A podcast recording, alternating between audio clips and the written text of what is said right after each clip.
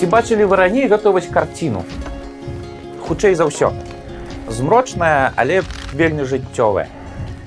Чорная глеба насычанае неба вол цягне селянін змораны упіраецца яна называется зямля 100 гадоў назад е намаляваў наш зямляк мастак фердынант рушчыц які сваёй творчасцю вельмі моцна паўплываў на фармаванне жывапісу у Еўропе ў той перыяд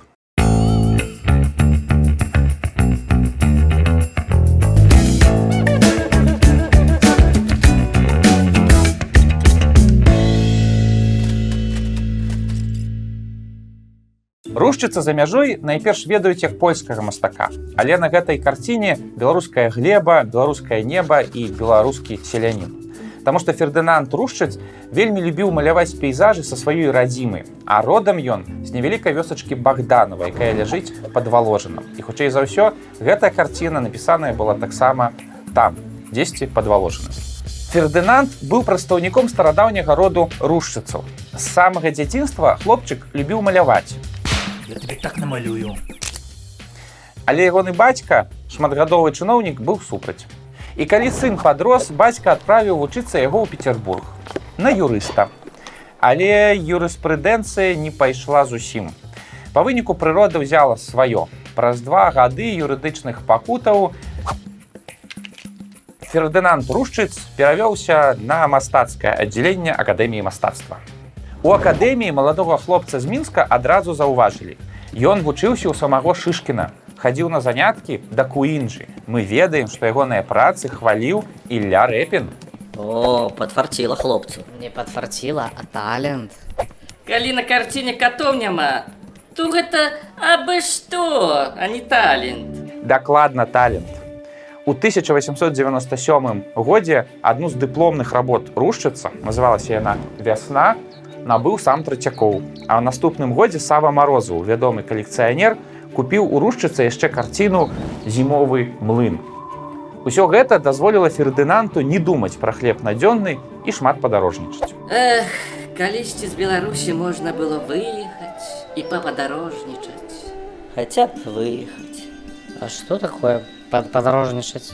І вось аб'ездзіў фердынант Францыі розныя і Італіі, але нідзе не спакусіўся на еўрапейскія пейзажы. Наадварот, вярнуўся на радзіму і сеў пісаць родную суворую глебу. Цягам наступных некалькі год з'явіўся цэлы цыкл карцін, якія і зрабілі рушчыцца знакамітымі. Бо яны былі выбітнымі ў мастацкім плане, яны распавядалі пра лёс простага чалавека. Распавядалі вельмі лаканічна, але вельмі вобразна. У эпоху мастацкага рэалізму, а гэта быў якраз ён, такія вобразы зайшлі асабліва добра. Першая з карцін якраз і была зямля. Вы яе ўжо бачылі. Пасля была карціна ля касцёла. Дарэчы, гэты касцёл знаходзіцца ў Богданова. І гэта адзіная з буйных работ рушчыца, якая цяпер знаходзіцца ў Беларусі у нацыянальным мастацкім музеі. Сумныя і надзённыя гэтыя карціны, але далей яшчэ сумней і больш надзённа. Наступнае палатно ў свет пра людзей, якія мусілі шукаць працы далёка ад радзімы. І апошняя карціна з цыклу называлася ну як вы думаеце. Чым скончваецца сумнае і надзённае жыццё простага чалавека. Референдумом. Не, не. Апошняя карціна з цыкла называлася эмігранты. Вось такі вось цыкл жыцця на карцінах рушчыца. Не шмат што памянялася. Карціны выбухнулі. Рушчыц стаў супер знак. Яго запрашаюць на выставы, хваляць, узносяць, але слава вядзе яго ўсё далей ад радзімы. Спачатку ён пераехаў жыць пад варшаву, а пасля агулам становіцца загадчыкам кафедры жывапісу ў кракускім універсітэце. Жыццё ўдалося. Табе 35, а ты выбраўся з правінцыі ў кракаў і працуеш у самым прэстыжным універсітэце свайго рэгіёну. Ты вядомы мастак, чаго яшчэ можна жадаць?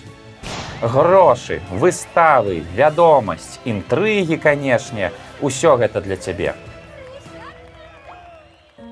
Але рушчыц робіць ход канём дакладней ферзём. У 1908 годзе Рошчыц кідае кракаўскі універсітэт і пераязджае жыць у вільню. Прычына крыху рамантычная. Ён хоча больш працаваць на карысць свайго роднага краю. Але і гэта яшчэ не ўсё. Рушчыц прымае рашэнне, якое вельмі рэдка прымаюць творчыя асобы. У свае 38 гадоў ён зразумеў, што ён у жыцці умее дзве рэчы. Першае гэта, канешне, маляваць. Другое гэта арганізоўваць культурнае жыццё. Неблагія навыкі.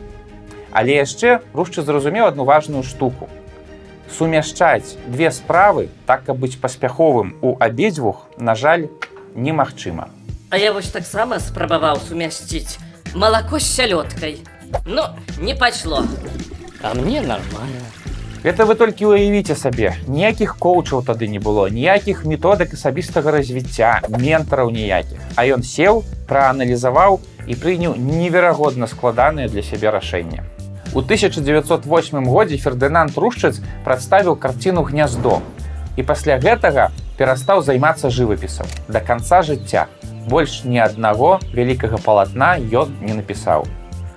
Вось уявіце, адзін з самых вядомых мастакоў свайго часу на землях былой рэчы паспалітай, адзін з самых яркіх прадстаўнікоў рэалізму еўрапейскага жывапісу і перастаў пісаць. Ну дык і для чаго? А для таго, каб прысвяціць сябе арганізатарскай рабоце на карысць пашырэння культуры ў сваім родным краі. Такі вось абмен.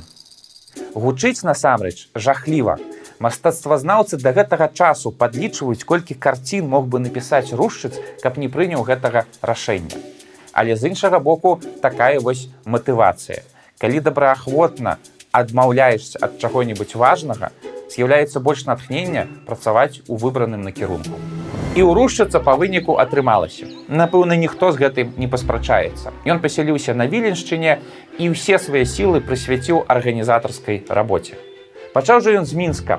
У гэтым горадзе рушчыц правёў дзяцінства, тут вучыўся у тым ліку і маляванню.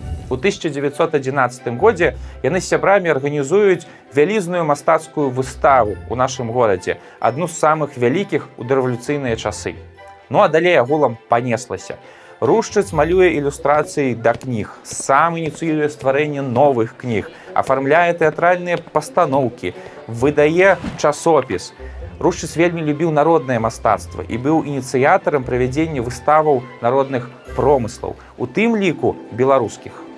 Што цікава, рушчыц адзін з першых выкарыстаў беларускую мову ў афармленні афіш менавіта для гэтых вось народных выстаў.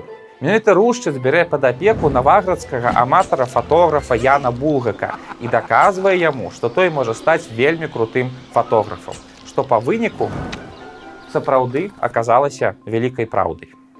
Пісьменнік Паўлікоўскі нават называў рушчыца дыктатарам.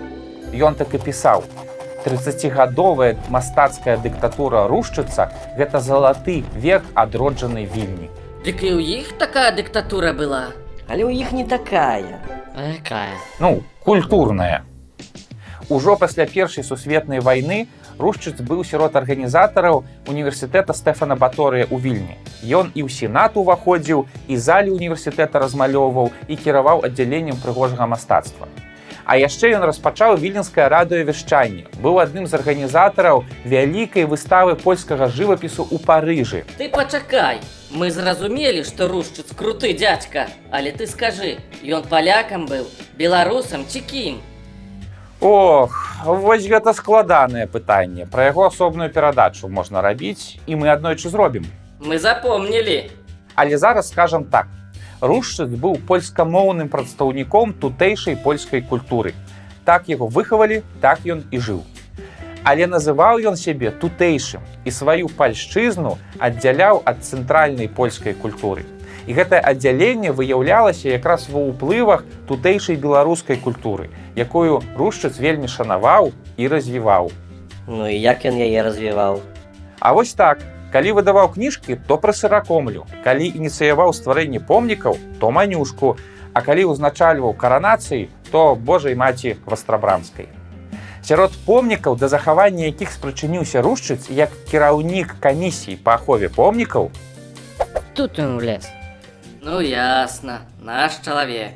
так так былі замкі ў міры, крэва і лідзе. Сярод мастакоў, якіх навучаў рушчыц, былі Пётр Сергеевич і Михаил Сяўрук. Падаецца, прырода, каб хоць неяк прыпыніць дзейнасць неўтаймаванага мастака, паслала на яго хваробу. У 1933 годзе у яго спачатку адняўся голас, а пасля правая рука. Але рушчыц не здаўся. Ён навучыўся маляваць левай рукой і рабіў замалёўкі сваёй радні і сваёй сядзібы. Памёр Фердынанд Рушчыц у 1935 годзе і быў пахаваны ў родным Богданове. Магіла мастака і ягоных сваякоў захавалася. Яна стаіць на прыгожым пагорку у той самай вёсачцы Богданова. Калі будзеце праязджаць у тых мясцінах, то абавязкова завітайце. Рушчыц неяк напісаў: Як я мару, перш за ўсё быць добрым сынам сваёй радзімы, для яе працаваць, араць. І калі штосьці вырасце, аддаць ёй у падарунак увесь плён, бо я люблю яе сэрцам і толькі ёй належу целам і душой. Пафасненько сказаў. Завернуў як і мясны рулец. Гэта так, але ж ён не схлусіў. Напраўду зрабіў неверагодна шмат. У чым сакрэт такой паспяховасці рушчыцца? Можа быць у тым, што вялікая ахвяра сапраўды вядзе да вялікіх здзяйсненняў, але пры ўмове, што гэта ахвяра усвядомленая. Зірніце уважлівей на карціну зямля. Калі прыгледзецца, то можна ўбачыць, што селянін на ёй усміхаецца. Ён бачыць край поля і разумее, што тое, што ён робіць, не дарма.